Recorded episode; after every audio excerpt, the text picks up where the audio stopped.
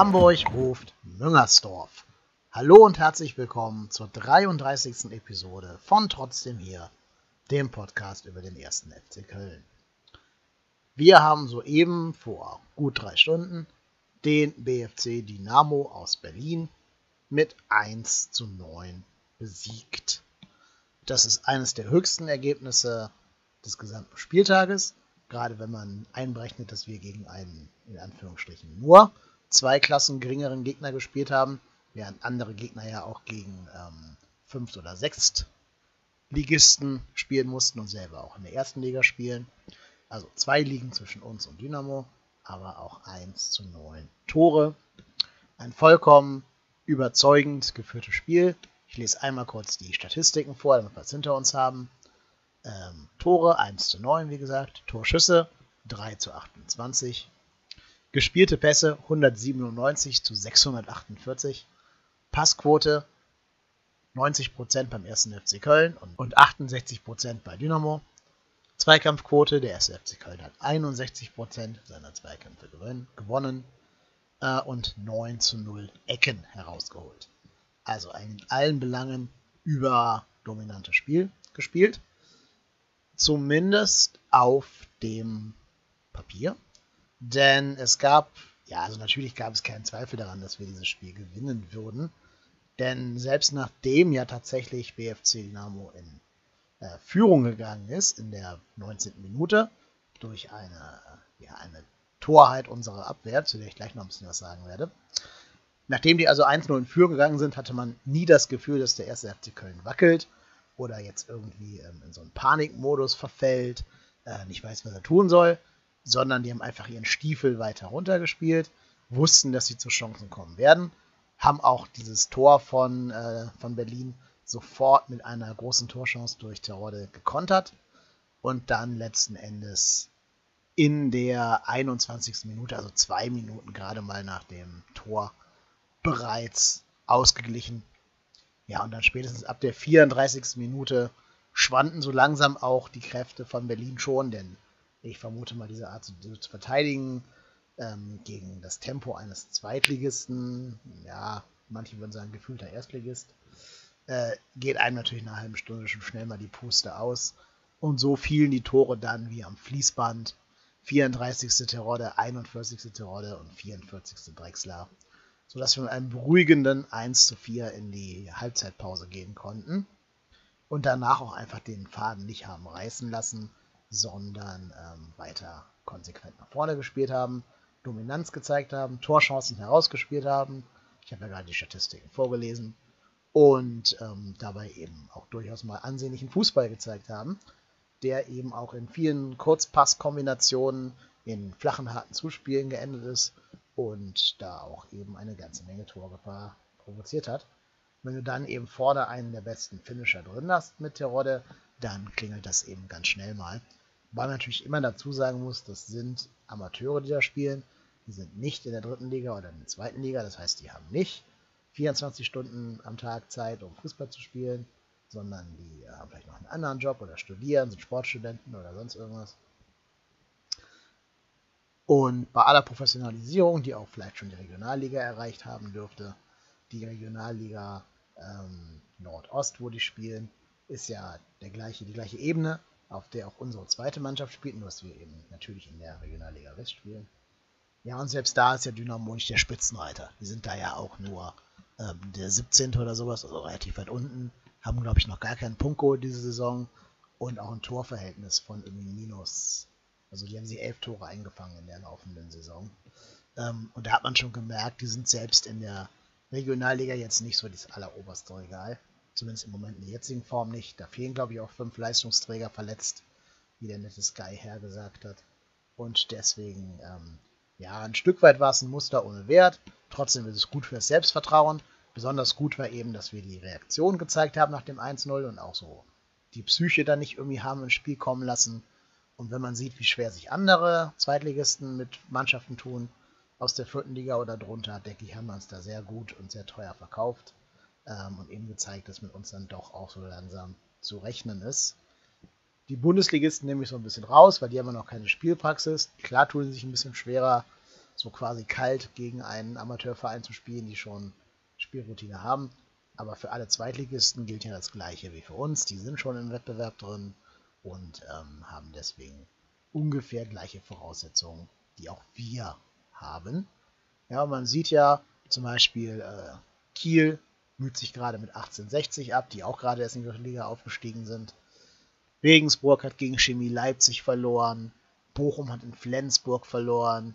Ja, also, ne, wie gesagt, wir haben uns da, glaube ich, schon wirklich ja, gut verkauft und wirklich nicht ähm, nichts zu Schande kommen lassen, sondern gezeigt, wie man so ein Spiel auch angehen muss, auch von der Einstellung her. So, kommen wir zu den Dingen, die mir vielleicht nicht ganz so gut gefallen haben. Erstmal die Kadernominierungen von Markus Anfang. Die waren genau wie erwartet. Der wiedergenesene Höger kehrt zurück in den Kader. Ähm, Girassi verletzt, bleibt zu Hause. Für Simon Zoller war nach seinem desaströsen Auftritt gegen Union Berlin auch kein Platz mehr im Kader. Vielleicht wird er auch langsam seinen Wechsel vorbereiten, das weiß ich nicht, wenn da was geplant sein sollte. Ähm, ja, das ist aber schon das Erste, wo ich mir sage, hm, ja, natürlich löblich, diese Aufgabe mit voller Seriosität anzugehen und die nominell besten 20 Spieler mitzunehmen oder 18. Ähm, aber wenn du in so einem Spiel keinen Niklas Nartey oder Jan-Aurel Bissek mitnimmst, wann denn dann? Ich habe mal nachgeschaut, Chris Führig hat in der zweiten Mannschaft gespielt. Da hat man sich wahrscheinlich für die Spielpraxis entschieden, dass er 90 Minuten spielen kann idealerweise und eben nicht auf der Bank sitzen muss. Ja, aber ich denke gerade der Kaderplatz von Lehmann hätte in dem Spiel auch für Natai freimachen können, weil eigentlich war ja klar, dass Lehmann wohl nicht spielen würde und auch nicht gebraucht werden würde in diesem Spiel, weil da musste ja keine Ruhe reinbringen ähm, gegen einen Viertligisten. Und da hätte man vielleicht doch lieber Natai vielleicht nochmal so fünf Minuten Spielpraxis bei den Profis gönnen können. Aber naja, ähm, die beiden, also Bissek und Natai, die werde ich diese Saison wohl eher nicht auf dem Spielfeld sehen, wenn ich eine ganz große Verletztenmisere über uns hereinbricht, was ich nicht hoffe. Äh, insofern habe ich das schon ein bisschen abgehakt. Schade ist es trotzdem, weil ich gerade bei Natai finde, das ist ein kleines Juwel. Und ich kann mir echt gut vorstellen, dass der ideal wäre für Anfangssystem auf einer der beiden Achterpositionen. Aber gut, stattdessen durften Cosciello und Terodde von vorne ran, äh, ja, von Anfang an ran, was ich sehr, sehr begrüße und ja auch im letzten Podcast gefordert habe. Nicht, dass ich in der Position wäre, irgendwas zu fordern, aber mir gewünscht habe. Und ähm, ich glaube, beide haben auch ihre Aufstellung komplett gerechtfertigt. Äh, Cosciello hat das erste Tor von Terol direkt vorbereitet und damit auch die, ja, die Weichen gestellt für diesen Kantersieg. Hat ja selber auch getroffen, per Kopf, was ihm auch nicht oft passieren wird in seinem Leben. Ähm, und vor allen Dingen war er einer, mit dem Schaub im Mittelfeld auch kombinieren konnte. Ja, also Drexler und Clemens sind ja doch eher so die, mehr so die, ja, durchbrechenden Spieler, die mit Zug zum Tor da eben reingehen, aber vielleicht nicht so die ganz großen Kombinationsspieler. Und da hat es dem Schaub sichtlich gut getan, da einen Jungen neben sich zu haben, äh, mit dem er kombinieren kann, mit dem er Doppelpässe spielen kann, der auch ein bisschen antizipiert und in die Räume reinläuft und andersrum auch den Schaub ziemlich gut bedienen kann. Ich finde nur, die beiden sehen sich auf dem Platz sehr ähnlich. Ich hatte echt mal Probleme, die auseinanderzuhalten, weil die ja beide eher ein bisschen schmächtiger sind. Und beide blond, also war nicht immer ganz so einfach. Da musste ich mich dann schon auf die Rückennummern äh, konzentrieren, um das rausfinden zu können. Äh, da werde ich vielleicht auch noch mein Auge ein bisschen schulen müssen diese Saison. Aber es gibt ja auch Kommentatoren von Sky, die können zum Beispiel Cordoba und Girassi nicht auseinanderhalten. Insofern ähm, bin ich da vielleicht noch ganz gut mit dabei. Ja, Mire durfte auch wieder spielen für ähm, Sobich. Das macht an sich schon Sinn, weil du bei einem Spiel gegen einen unterlegenen Gegner natürlich eher äh, einen aufbauenden Abwehrspieler brauchst, als einen, ja, doch eher ja, äh, defensiv sehr starken, raushauenden Spieler, der aber nach vorne nicht so viel bringt. Den jetzt höchstens bei Ecken mh, hm, vielleicht als, als Waffe sehen können. Aber mit Tirode hast du dann auch deinen Kopfballspieler da drin. Plus du willst ja gegen den Viertligisten auch nicht gegen oder auf Ecken äh, berufen müssen. Deswegen kann ich schon verstehen, warum Mireille drin ist. Oder drin war. Aber ich finde, Mireille hat kein gutes Spiel gemacht, ehrlich gesagt. Und das wohlgemerkt gegen einen Viertligisten, die äh, dreimal das Tor geschossen haben. Ich finde, das Tor war sein Bock, mit, mitunter. Äh, ich finde, das Tor war mitunter sein Bock.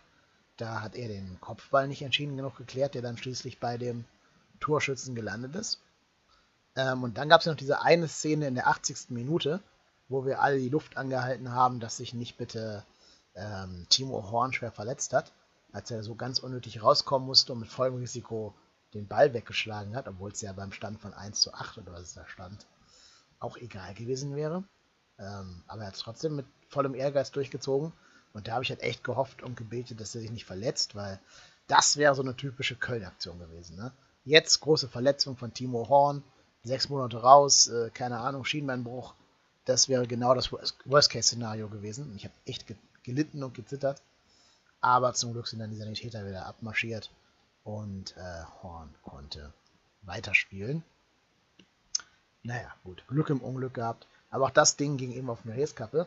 Genau wie er schon so diese allererste gefährliche Szene von ähm, BFC Dynamo eingeleistet hat, eingeleistet hat, weil er den Ball nicht stoppen konnte. Weil dem der Ball wirklich 4-5 Meter versprungen ist vom Fuß und dann ein Spieler von Dynamo den eben klauen konnte und zum Tor ziehen konnte.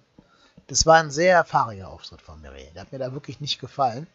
Und das immerhin, wie gesagt, gegen einen doch unterklassigen Gegner, wo ich mir schon ein wenig Sorgen mache, ob der das ja schon so richtig angekommen ist in der Saison und in der Lage ist, dann gegen Aue schon oder wenn auch mal stärkere Gegner kommen, Kiel, HSV, wenn einer von denen kommen sollte, ob er da wirklich der beste Mann ist, um unsere Abwehr hinten dicht zu halten. Auch weil ich bei Psychos ähm, in diesem Spiel so ein paar Unkonzentriertheiten gesehen habe.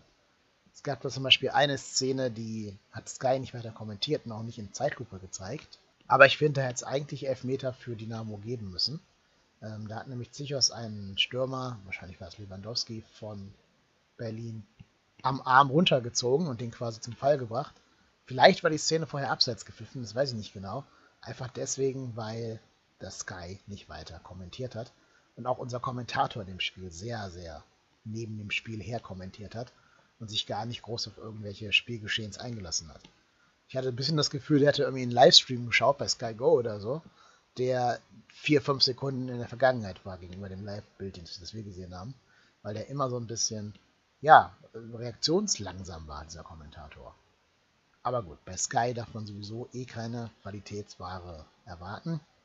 Ich fand auch zum Beispiel Jessica Kastrop in der Halbzeitpause unfassbar schwammig. Ähm, macht euch mal einen Spaß, stellt euch mal ein paar kurze hin, ein paar Trink, äh, ja, macht mal Trinkspiel raus.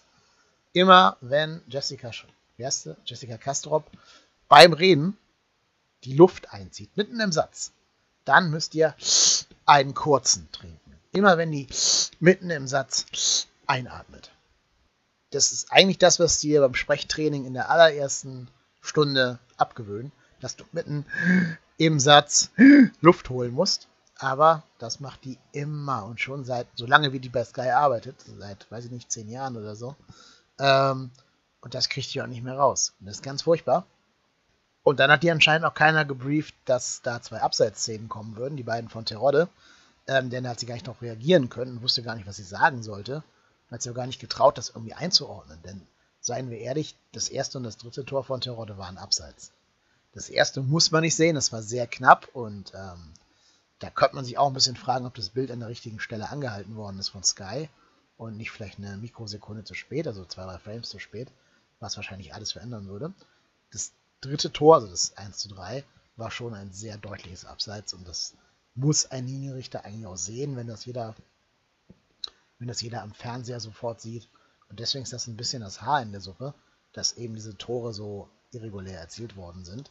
Ähm, ich habe keinen Zweifel, dass wir trotzdem sehr hoch gewonnen hätten, dass wir da trotzdem mit, äh, weiß ich nicht, 7-1 rausgegangen wären vielleicht. Oder dann doch noch aufs 9-1 gegangen wären, sogar in der letzten Zeit, wo wir dann nachher doch ein bisschen Gnade haben walten lassen.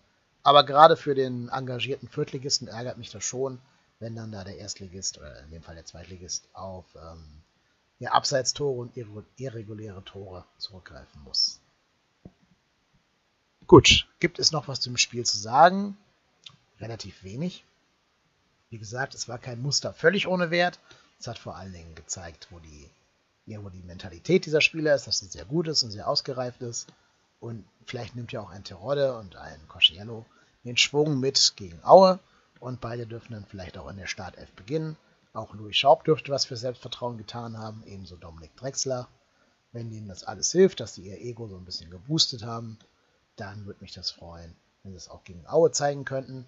Wobei natürlich Aue ein ganz anderes Spiel wird. Ne? Also Aue wird genau wie, wie Dynamo den Bus parken.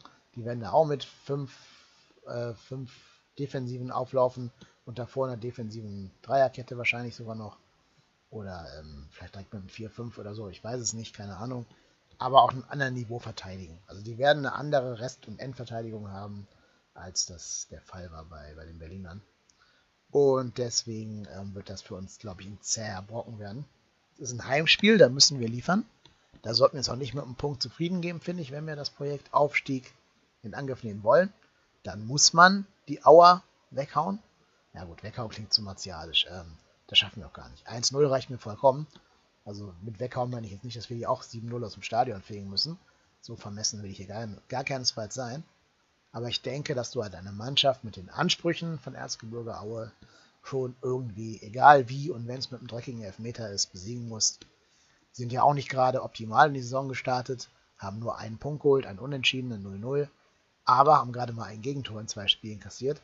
Und das ähm, belegt ja so ein bisschen meine These, dass das ein ganz schwerer Brocken wird, den wir defensiv bespielen müssen.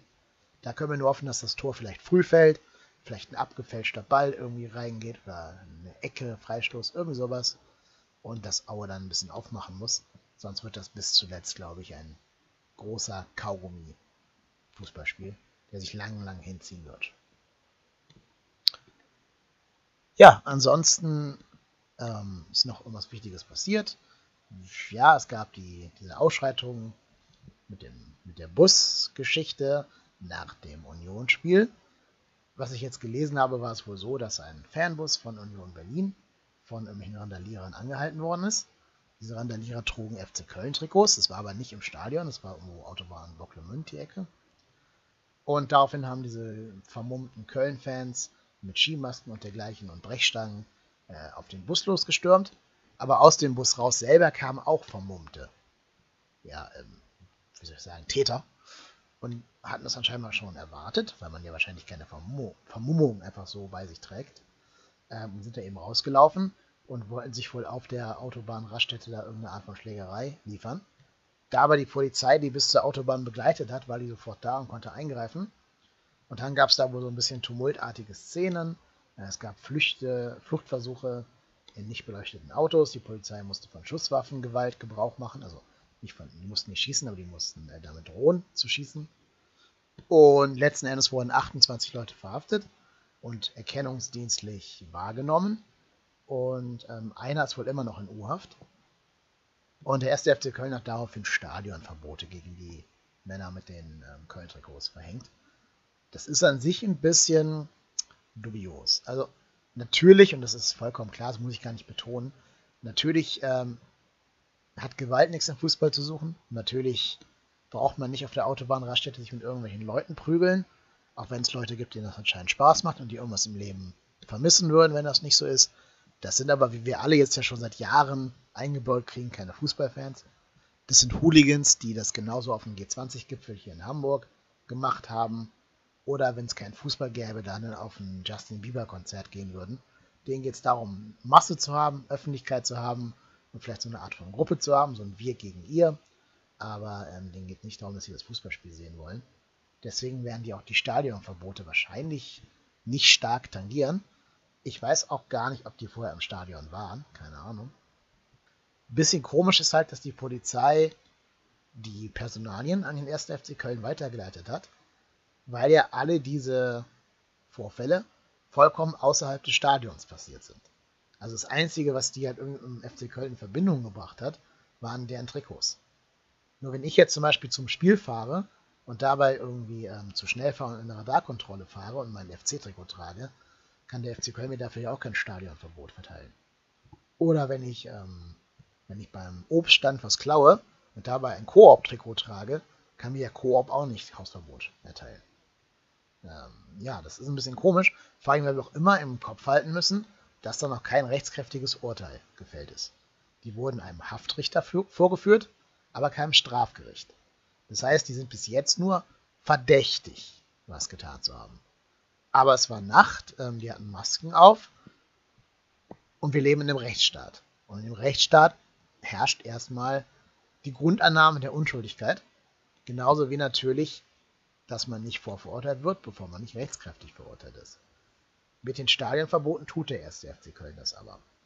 Ähm, es ist auch nicht verkehrt, erstmal Stadionverbote zu verteilen, weil man ja auch nicht will, dass diese potenziell straffällig gewordenen Menschen jetzt ins Stadion kommen. Aber mir hat da auch ein bisschen die Kommunikation gefehlt, zu sagen, dass das vorläufige Stadionverbote sind. Sollte sich herausstellen, dass einer von denen mit der Randale nichts zu tun hat, sondern vielleicht nur in der Raststätte war, um, äh, keine Ahnung, zu pinkeln und das zufällig reingeraten ist irgendwie. Kann ja sein, wissen wir ja alles nicht, keine Ahnung, war nicht dabei. Dass man natürlich auch gegen den dann keine weiteren Stadionverbote verhängen kann. Trotzdem, so ganz rechtsstaatlich läuft das für mich dann nicht ab in diesem Bereich. Und ich habe das Gefühl, dass gerade wenn es so um Fußballfans geht, äh, relativ viel, wie soll ich das sagen, relativ viel der Rechtsstaatlichkeit auf der Strecke bleibt und viele Dinge benutzt werden, die du in normalen Strafverfahren, in ganz normalen Situationen nicht einsetzen dürftest.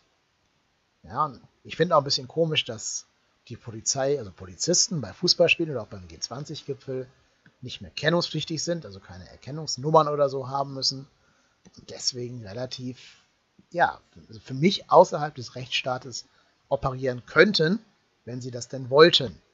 Natürlich tut das nicht jeder. Ich bin keiner von denen, der blind irgendwie A-Cap schreit. Aber ähm, man macht es ihnen auch einfach, ne, mit ihren Masken und ohne Erkennungszeichen. Zumindest hier oben in Hamburg ist das ja so ein Gesetz. Ich weiß gar nicht, wie es in NRW ist. Ähm, ja, und das sind Sachen, das sind Tendenzen, die den Fußball jetzt durchziehen und die natürlich auch ein Klima schaffen, das es der Polizei sehr schwer macht, bei Fans Akzeptanz zu finden und die eben auch diese, diese Rufe von wegen ACAB, ne, also ich will es ja nicht, nicht aussprechen, All Colors are Beautiful, ähm, die eben dieses Klima auch befeuern. Und da, glaube ich, wäre es sehr viel sinnvoller, wenn wir anstatt die Leute blind zu bestrafen, die ja nicht verurteilt sind, erstmal einfach die Prinzipien des Rechtsstaates anwenden würden. Aber gut, das ist jetzt nur meine Meinung, das kann man politisch komplett anders sehen als ich. Man kann der Meinung sein, ähm, Stadionverbote gehören sich gar nicht, wenn nicht innerhalb des Stadions was ähm, passiert. Man kann auch der Meinung sein, lebenslang wegsperren, irgendwelche Hooligans. Meine Meinung dazu habe ich gerade, glaube ich, deutlich geäußert. Auch da freue ich mich immer über eine Diskussion in den, in den Kommentarbereichen. Ihr wisst, wie ihr mich erreichen könnt. Solange gilt, ich bin Kai Lennep und ich bin trotzdem hier.